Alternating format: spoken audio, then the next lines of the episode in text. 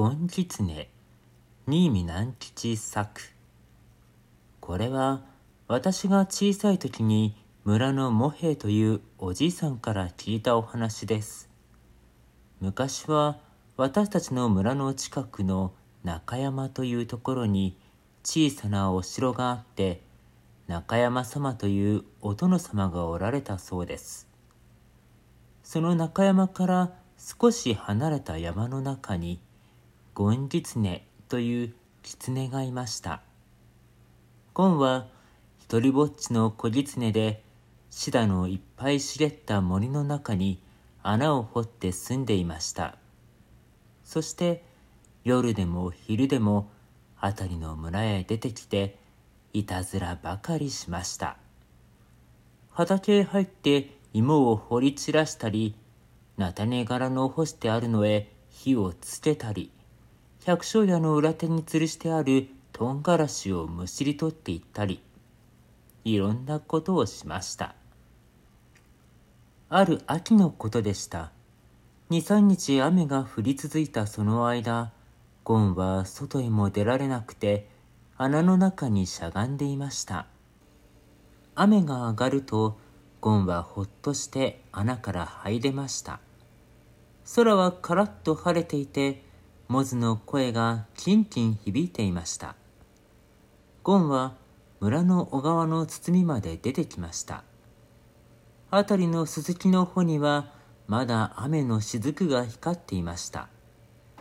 川はいつもは水が少ないのですが、3日もの雨で水がどっと増していました。ただの時は水に浸かることのない川べりのススキや針の株が黄色く濁った水に横倒しになって揉まれています。ゴンは川下の方へとぬかるみ道を歩いていきました。ふと見ると川の中に人がいて何かやっています。ゴンは見つからないようにそーっと草の深いところへ歩き寄ってそこからじっと覗いてみました。氷柱だな、とゴンは思いました。氷柱はボロボロの黒い着物をまくし上げて、腰のところまで水に浸りながら、魚を取る張り切りという網を揺すぶっていました。鉢巻きをした顔の横っちょに丸い針の葉が一枚大きなほくろみたいにへばりついていましたしばらくすると氷柱は張り切り網の一番後ろの袋のようになったところを水の中から持ち上げました。その中には芝の根や草の葉や腐った木切れなどがごちゃごちゃ入っていましたが、でも、ところどころ白いものがキラキラ光っています。それは太いうなぎの腹や大きな傷の腹でした。氷柱は陸の中へそのうなぎやキスをゴミと一緒にぶち込みました。そしてまた袋の口を縛って水の中へ入れました。氷柱はそれからビクを持って川から上がり、ビクを土手に置いといて何を探しにか川上の方へかけていきました。氷柱がいなくなるとゴンはぴょいっと草の中から飛び出して、ビクのそばへ駆けつけました。ちょいといたずらがしたくなったのです。ゴンは、ビクの中の魚をつかみ出しては、張り切り網のかかっているところより下手の川の中をめがけて、ポンポン投げ込みました。どの魚も、とぼんと音を立てながら、濁った水の中へ潜り込みました。一番しまいに太いうなぎをつかみにかかりましたが、何しろぬるぬると滑り抜けるので手ではつかめません。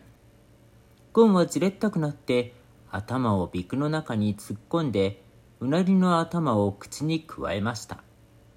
うなぎはキュッと言ってゴンの首へ巻きつきました。その途端に氷柱が向こうからうわぁ、盗っ人ぎつめめと怒鳴り立てました。ゴンはびっくりして飛び上がりました。うなぎを振り捨てて逃げようとしましたが、うなぎはゴンの首に巻きついたまま離れません。ゴンはそのまま横っ飛びに飛び出して一生懸命に逃げていきました。ホラー穴の近くの藩の木の下で振り返ってみましたが、氷柱は追っかけてはきませんでした。ゴンはほっとしてうなぎの頭を噛み砕き、やっと外して穴の外の草の葉の上に乗せておきました。10日ほど経って、ゴンが安家というお百姓のうちの裏を通りかかりますと、そこのイチジクの木の陰で、安家の家内がお歯黒をつけていました。鍛冶屋のしんべヱのうちの裏を通ると、しんべヱの家内が髪をすいていました。ゴンは、ふふん、村に何かあるんだな、と思いました。なんだろう。秋祭りかな。祭りなら太鼓や笛の音がしそうなものだ。それに第一、お宮に上りが立つはずだが。こんなことを考えながらやってきますと、いつの間にか表に赤い井戸のある氷柱のうちの前へ来ました。その小さな壊れかけた家の中には大勢の人が集まっていました。よそ行きの着物を着て腰に手ぬぐいを下げたりした女たちが表のかまどで火を焚いています。大きな鍋の中では何かぐずぐず煮えていました。ああ、葬式だ。とゴンは思いました。標準のうちの誰かが死んだんだろう。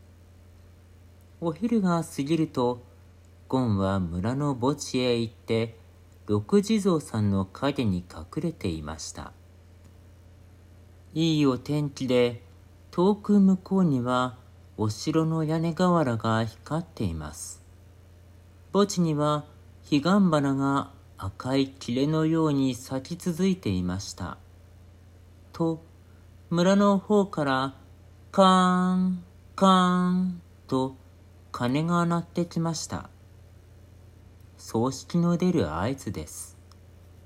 やがて白い着物を着た壮烈の者たちがやってくるのがちらちら見え始めました。話し声も近くなりました。壮烈は墓地へ入ってきました。人々が通った後には彼岸花が踏み折られていました。ゴンは伸び上がってみました。氷柱が白い紙紐をつけて位牌を捧げています。いつもは赤いさつまいもみたいな元気のいい顔が今日はなんだかしおれていました。ははん死んだのは氷柱のおっかだ。ゴンはそう思いながら頭を引っ込めましたその晩ゴンは穴の中で考えました氷柱のおっかは床についていてうなぎが食べたいと言ったに違いないそれで氷柱が張り切り網を持ち出したんだところがわしがいたずらをしてうなぎを取ってきてしまっただから氷柱はおっかにうなぎを食べさせることができなかった。そのままおっかは死んじゃったに違いない。ああ、うなぎが食べたい、うなぎが食べたいと思いながら死んだんだろう。ちあんないたずらをしなければよかった。氷柱が赤い井戸のところで無理を研いでいました。氷柱は今までおっかと二人きりで貧しい暮らしをしていたもので、おっかが死んでしまってはもう一りぼっちでした。俺と同じ一人ぼっちの標準か。こちらの物置の後ろから見ていたゴンは、そう思いました。ゴンは物置のそばを離れて向こうへ行きかけますと、どこかでイワシを売る声がします。イワシの安売りだーい生きのいいイワシだーいゴンはその威勢のいい声のする方へ走っていきました。と、安手のおかみさんが裏戸口から、イワシをくれと言いました。イワシ売りは、イワシのかごを積んだ車を道端に置いて、ピカピカ光るイワシを両手で掴んで、安手の家の中へ持って入りました。ゴンはその隙間にかごの中から五六匹のイワシをつかみ出して元来た方へ駆け出しました。そして氷柱のうちの裏口から家の中へイワシを投げ込んで穴へ向かって駆け戻りました。途中の坂の上で振り返ってみますと氷柱がまだ井戸のところで麦を研いでいるのが小さく見えました。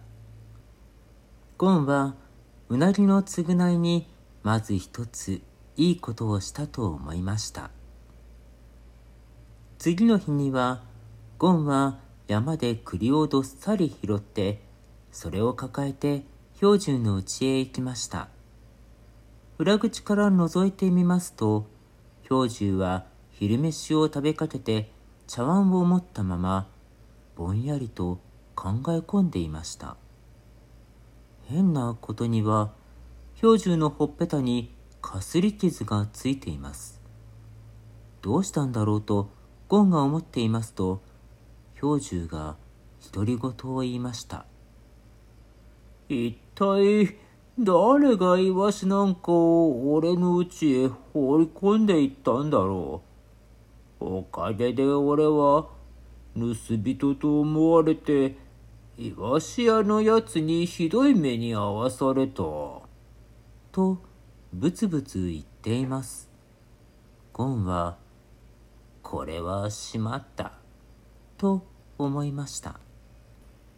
かわいそうに、巨獣は、イワシ屋にぶん殴られて、あんな傷までつけられたのか。ゴンは、こう思いながら、そっと物置の方へ回って、その入り口に栗を置いて帰りました。次の日もその次の日もゴンは栗を拾っては氷柱の家へ持ってきてやりました。その次の日には栗ばかりでなく松茸も23本持っていきました。月のいい晩でした。ゴンはぶらぶら遊びに出かけました。中山様のお城の下を通って少し行くと細い道の向こうから誰か来るようです。話し声が聞こえます。チンチロリン、チンチロリンと松虫が鳴いています。ゴンは道の片側に隠れてじっとしていました。話し声はだんだん近くなりました。それは氷柱とカステというお百姓でした。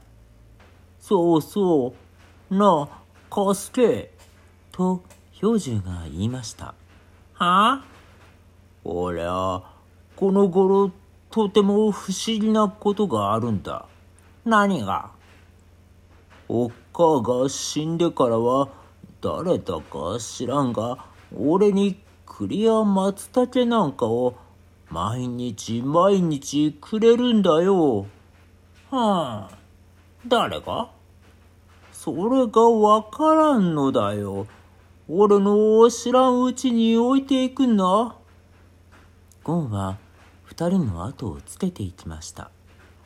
本当かい？本当だと思う。嘘と思うなら明日見に来いよ。その栗を見せてやるよ。へえ、変なこともあるもんだな。それなり、二人は黙って歩いていきました。カステがひょいっと後ろを見ました。ゴンはビクッとして小さくなって立ち止まりました。カステはゴンには気がつかないでそのままさっさと歩きました吉兵衛というお百姓の家まで来ると二人はそこへ入っていきました。ポンポンポンポンと木魚の音がしています。窓の障子に明かりがさしていて大きな坊主頭が映って動いていました。ゴンはお念仏があるんだな、と思いながら、井戸のそばにしゃがんでいました。しばらくすると、また三人ほど人が連れ立って、父兵衛の家へ入っていきました。お経を読む声が聞こえてきました。ゴンはお念仏が済むまで井戸のそばにしゃがんでいました。氷柱とカスケはまた一緒に帰っていきます。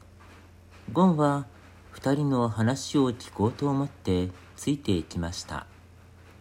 氷柱の影帽子を踏み踏み行きました。お城の前まで来た時、カスケが言い出しました。さっきのお話は、きっとそりゃ神様の仕業だぞ。え？ー、と氷柱はびっくりしてカステの顔を見ました俺はあれからずっと考えていたんだがどうもそりゃ人間じゃない神様だ神様がお前がたった一人になったのを哀れに思わしちゃっていろんなものを恵んでくださるんだよそうかなそうだともだから、毎日神様にお礼を言うがいいよ。うん。ゴンは、へえ、こいつはつまらないな、と思いました。俺が栗山松茸を持って行ってやるのに、その俺にも俺を言わないで、神様にお礼を言うんじゃ、俺は引き合わないな。そのあくる日もゴンは栗を持って氷柱の家へ出かけました氷柱は物置で縄をなっていました。それでゴンは家の裏口からこっそり中へ入りました。その時氷柱はふと顔を上げました。と狐が家の中へ入ったではありませんか。この間、うなぎを盗みやがったあのゴンギツネめが、またいたずらをしに来たな。よーし。氷柱は立ち上がって、納屋にかけてある火縄銃を取って、火薬を詰めました。